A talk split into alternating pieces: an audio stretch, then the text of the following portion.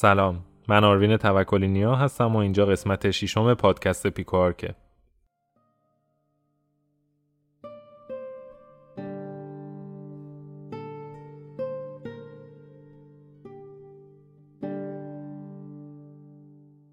تو این قسمت سراغ کتابی رفتم که در مورد معماری شرقی ترین کشور جهان صحبت می‌کنه. سرزمین آفتاب تابان ژاپن.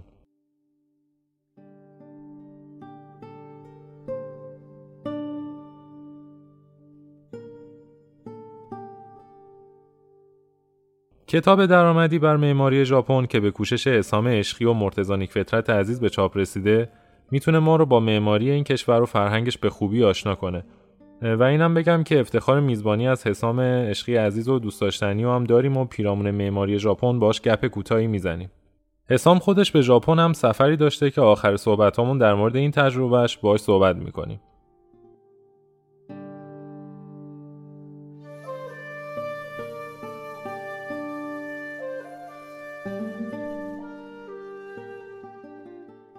یکی از مسائلی که خیلی در مورد ژاپن مهمه آینهایی است که تو این کشور وجود داره. دو تا از این آینهایی که تو ژاپن خیلی طرفدار داره و خیلی از تفکرات مردم رو شکل داده شینتو و بودا است که خیلی مختصر بررسیشون می‌کنیم. آین شینتو از فرهنگ مردم ژاپن و سنت‌های اونا ریشه گرفته. خدایان شینتو متشکل از ارواح مقدسی هستند که تو کالبد عناصر و مفاهیم مختلفی برای زندگی حاضر شدن.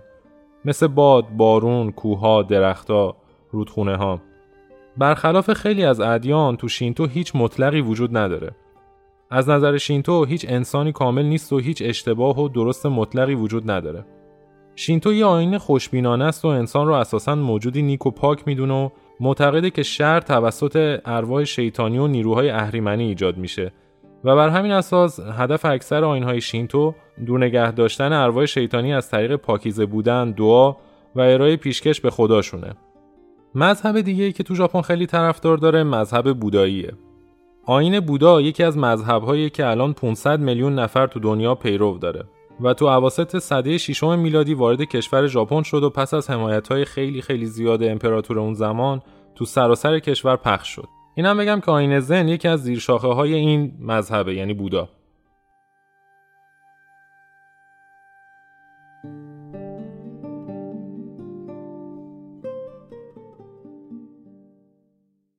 خب برگردیم به معماری ژاپن. نکته جالبی که در مورد معماری ژاپن وجود داره اینه که تا قرن 19 و قبل از اینکه روش های معماری غربی رو استفاده کنن حتی یه ساختمون سنگی هم تو ژاپن ساخته نشده بود. حتی تو قلعه های بیشمار و مستحکم ژاپن به غیر از دیوار دفاعی که بنا روش ساخته می‌شد همه بناها چوبی بودن. توی دو دهه اخیر معماری معاصر ژاپن از بالاترین تحسین بین المللی برخوردار بوده. با این وجود معماری ژاپن همیشه با جریان اصلی بین المللی کمی متفاوت بوده. دلیلش هم اینه که سنت یکی از های رایج توی این کشوره. ما نمی‌تونیم در مورد معماری ژاپنی صحبت کنیم بدون اینکه از مینیمالیسم حرفی بزنیم.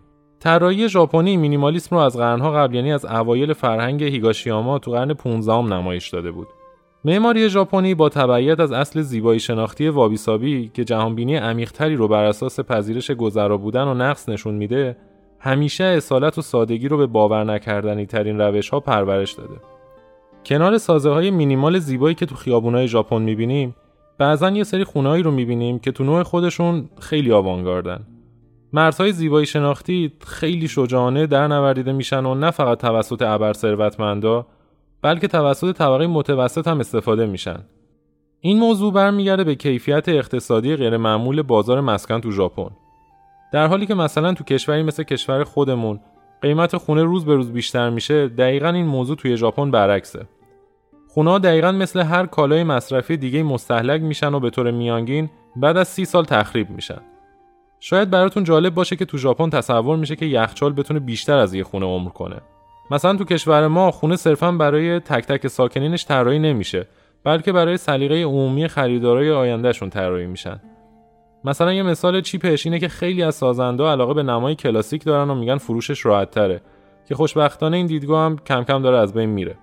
اما تو ژاپن کاملا برعکسه و سلیقه نامتعارف و بیان شخصی کاملا حک فرماست. خب بذارین ادامه بحث رو با اسام عزیز پیش بریم تا کاملتر و جامعتر معماری ژاپن رو بررسی کنیم.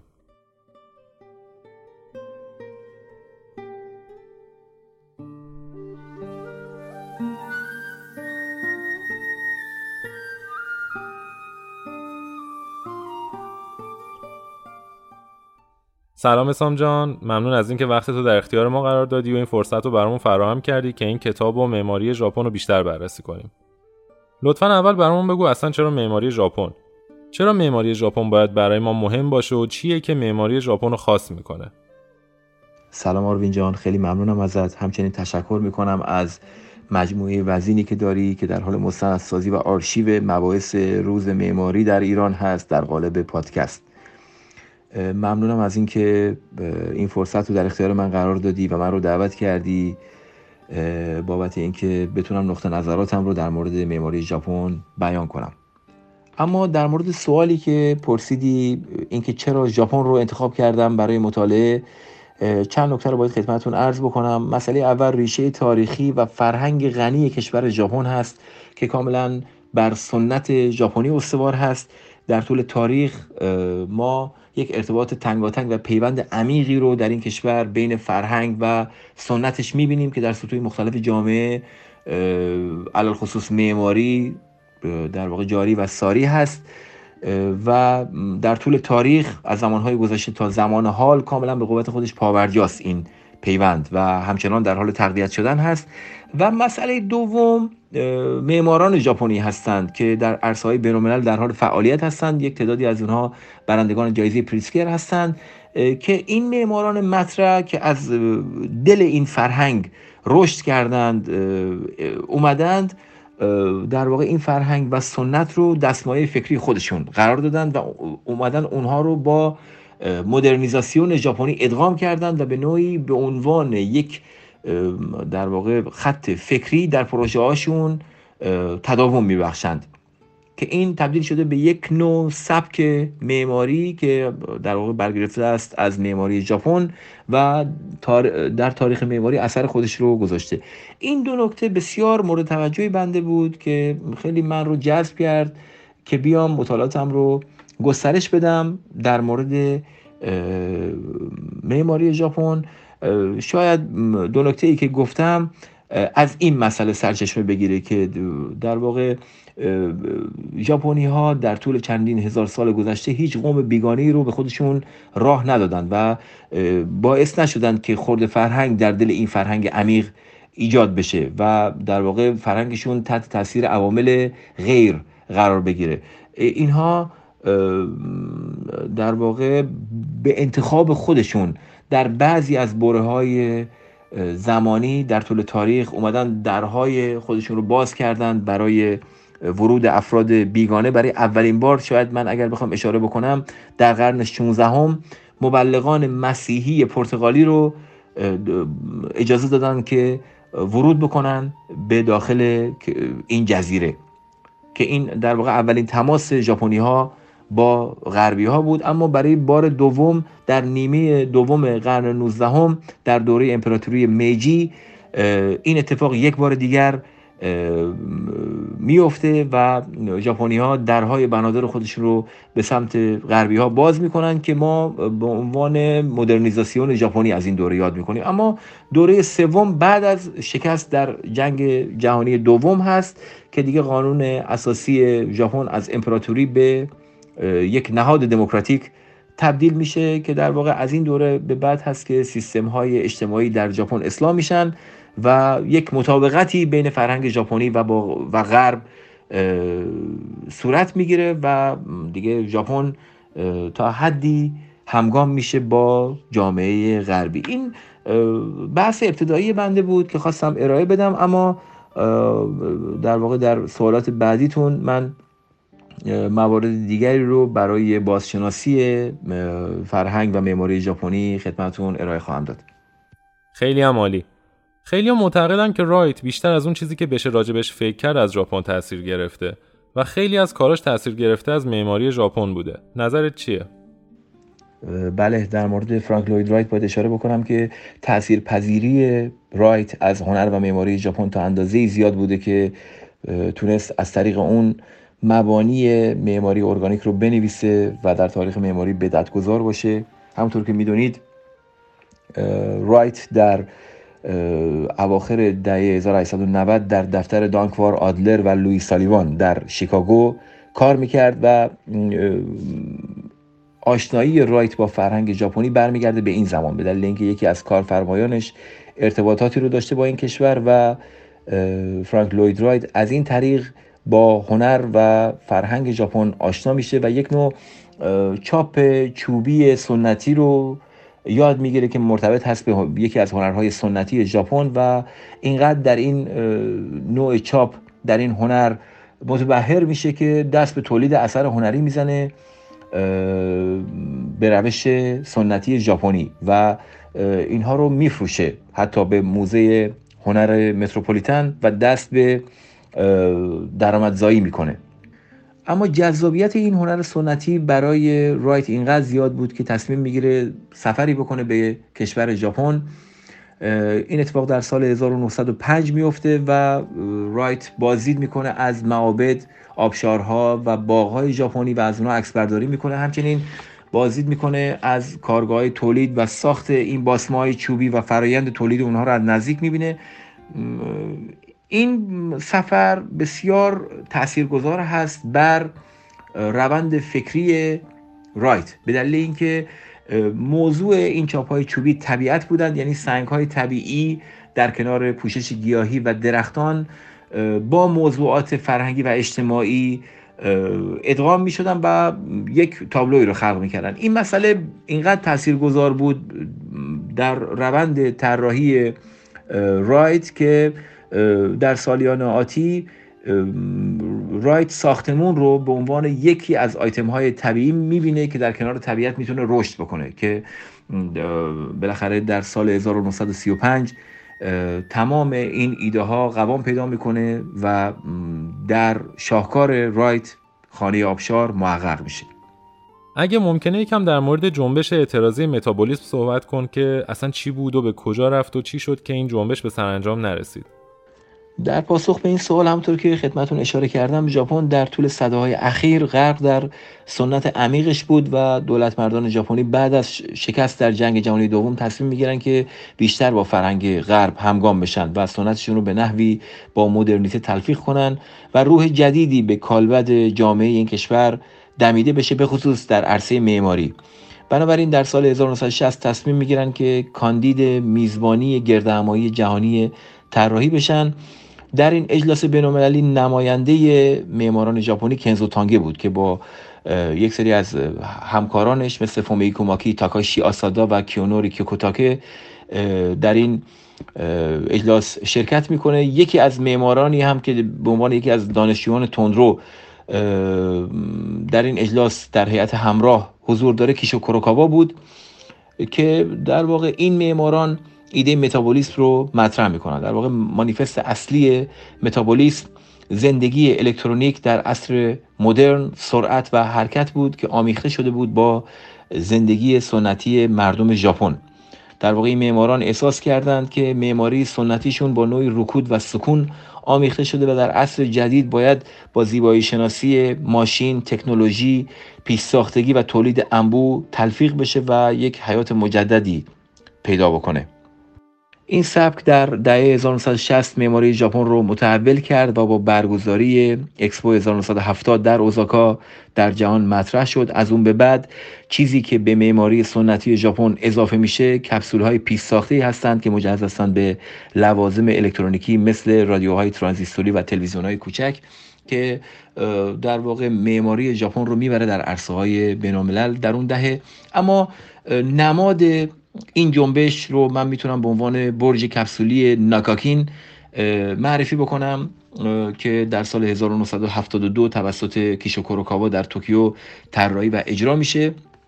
در سالیان بعد مشکلات اقتصادی کشور ژاپن و انتقاداتی که جامعه سنتی به این پروژه فکری وارد می‌کنه باعث کمرنگ شدن این سبک میشه در واقع کارهای اجرایی و نحوه تفکر معمارانی که در این سبک کار می‌کردند در دهه های بعدی جنبه های شخصی پیدا می‌کنه و در بین دیدگاه دیگه گم میشه و به این ترتیب این جنبش غروب می‌کنه.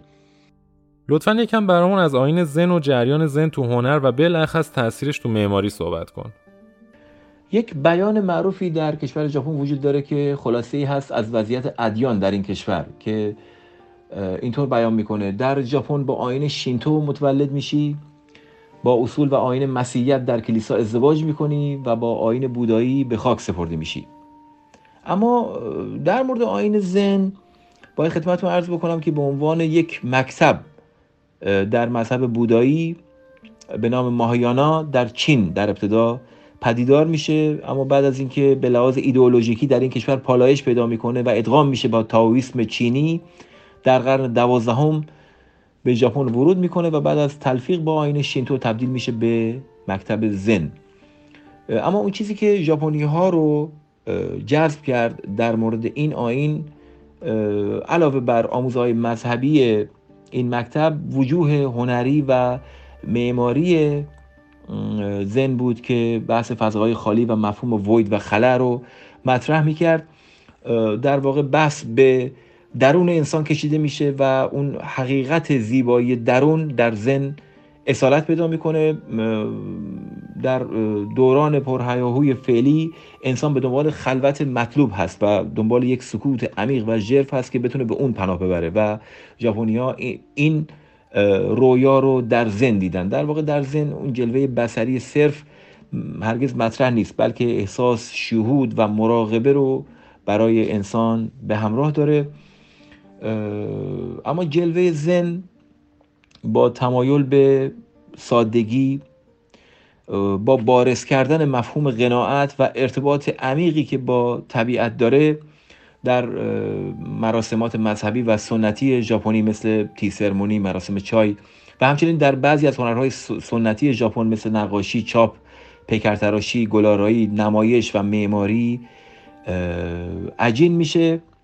در واقع این ایده اصلی معماران ژاپنی که بحث طبیعت گرایی ژاپنی رو به همراه داره و اون احترام و کرنش و تقدیس عمیق طبیعت در واقع داره به رسیدن به یک شناخت شهودی تبدیل میشه که برگرفته از زن هست که ما در آثار خیلی از معماران ژاپنی مثل تاداو آندو می‌بینیم. در خیلی از آثار این معمار مثل کلیسای روی آب نمازخانه کوه روکو معبد آب موزه ناوشیما در واقع این احترام و این طبیعتگرایی عمیق وجود داره که برگرفته از این آین هست. اگر بخوایم معماری ژاپن رو به صورت خیلی خلاصه بررسی کنیم عناصر اصلیش چیه و اینکه چه اولویت‌هایی تو طراحی فضاهاش وجود داره و چیه که این معماری ژاپنی از بقیه معماری تو سراسر جهان متمایز می‌کنه؟ اگر بخوام به این سوالتون پاسخ بدم باید معماری سنتی و مدرن ژاپن رو اصلا تفکیک بکنم. معماری سنتی ژاپن متشکل بود از دو عنصر یک حجم معماری و دو باغ که حجم معماری در داخل باغ قرار می گرفت و اون حجم خودش دارای یک سری فضاهای داخلی بود که ابعادشون بر اساس تاتامی های ژاپنی شکل گرفته بود و یک سری پارتیشن هایی هم داشت که از جنس صفحات بامبو بودن و پرده های جدا کننده بودن از جنس کاغذ. و واسط بین اونها هم یک سری فضاهای میانجی بود که در واقع بر این اساس می‌تونستن با اون باغ ارتباطاتی رو داشته باشند.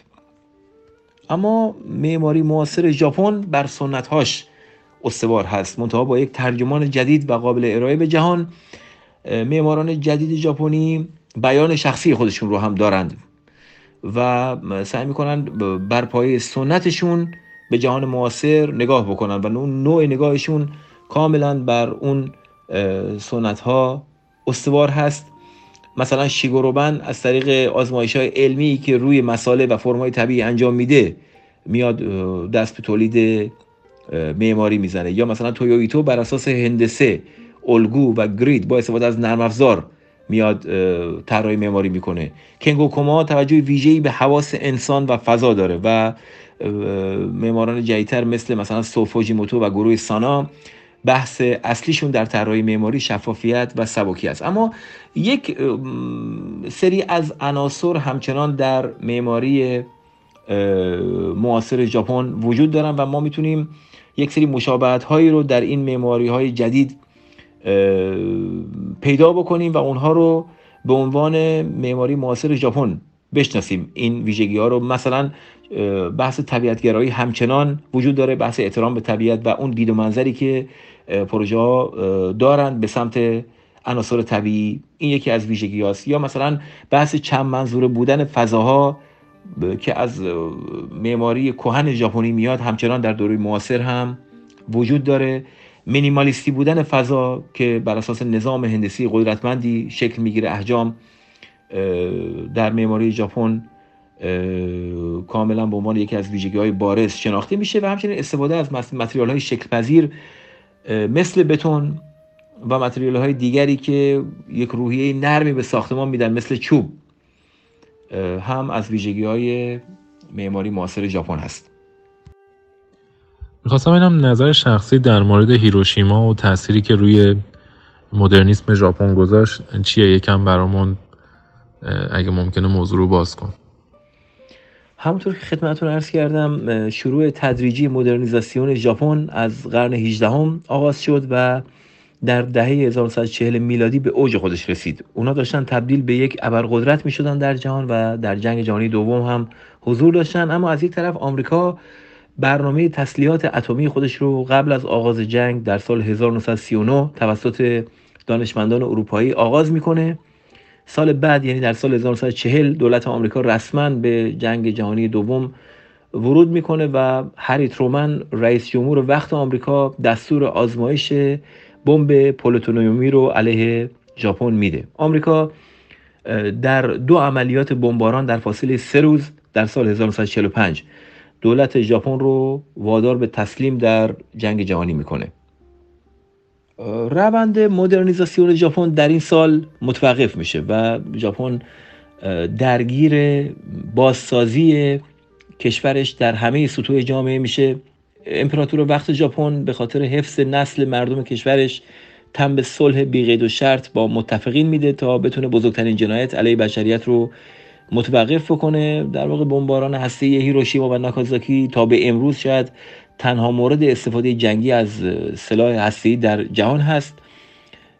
اما در پس اون ماجرا مسابقه طراحی بنای یادبود صلح هیروشیما ترتیب داده میشه توسط دولت ژاپن که شامل طراحی المان موزه سالن کنفرانس گالری و کتابخونه است که معماران ژاپنی در این مسابقه شرکت می‌کنن. اما مدرن ترینشون و رادیکال ترینشون شاید کنزو تانگه به عنوان رتبه اول این مسابقه انتخاب میشه و از طرف دولت ژاپن مسئول بازسازی و تدوین مجدد طرح جامعه شهر هیروشیما میشه و در واقع این مسابقه بعد از اینکه به ثمر می‌رسه و در طی چند سال ساخته میشه به عنوان یک نقطه عطف در تاریخ معماری ژاپن و به عنوان نماد مدرنیته در این کشور محسوب میشه. ممنون از توضیحاتت. می‌خواستم بپرسم با توجه به سفری که خودت داشتی به ژاپن چه چیزی توی اون محیط بود که برات جالب بود و حالا اگه بخوای راجبش صحبت کنی چی می‌تونی برای ما بگی؟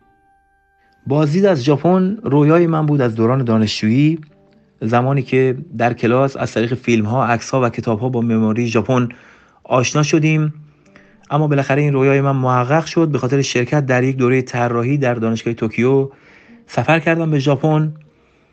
قبل سفرم فهرستی رو از آثار معماران برجسته ژاپنی تهیه کردم که بتونم در این چند هفته اقامتم بازدید بکنم از این مجموعه ها و بناها. اما اون چیزی که بسیار من رو مجذوب معماری ژاپن کرد و بسیار بر من گذار بود اون حسی بود که در حضور در هر یک از این بناها و مجموعه ها بر من القا می شد که این حس با توجه به نوع طراحی اون معمار متفاوت بود.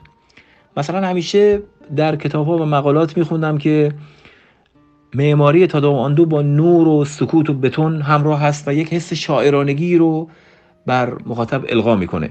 که این حس رو من واقعا تجربه کردم در بازی از معابد و باغها هم حس های متفاوتی القا میشه بر مخاطب. مثلا زمانی که در باغ ژاپنی قرار می‌گیرید یک حس سکونی وجود داره که ناشی از حضور در یک طبیعت مصنوع هست. و اینها جذابیت های معماری ژاپن بود که بسیار در تغییر نوع نگاه من نسبت به معماری تاثیرگذار بود.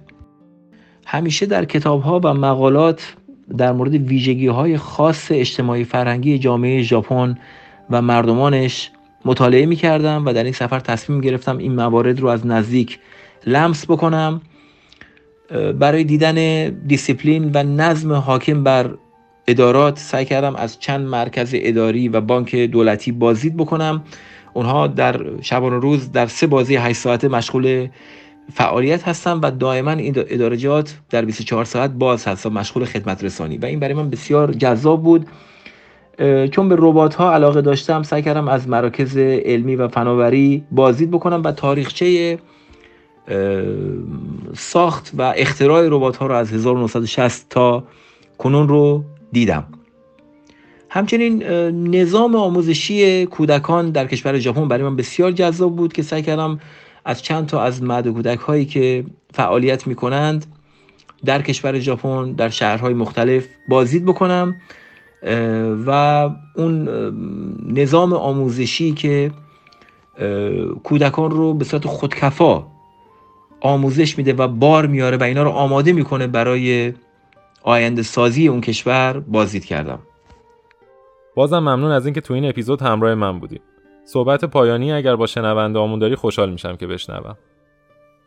منم تشکر می‌کنم از شنوندگان محترم و علاقمندان به معماری ژاپن که به صحبتهای بنده گوش فرا دادن و همچنین مجددا از شما سپاسگزارم بابت اینکه فرصت مختنمی رو در اختیار من قرار دادین و امیدوارم این فعالیت ارزشمندی که در زمینه تولید پادکست در حوزه معماری انجام میدین تداوم داشته باشه و روز به روز بر تعداد مخاطبینتون افزوده بشه. هرچند اعتقاد دارم صحبت در زمینه معماری ژاپن هرگز به اتمام نمی‌رسه و این سرآغازی هست بر تداوم شناخت ما و مطالعه هرچی بیشتر در مورد پیامدهای دانش و دانایی مردم این جزیره. روز روزگار بر شما خوش. دیدار ما دو سال بعد اکسپو 2025 اوزاکا. بدرود.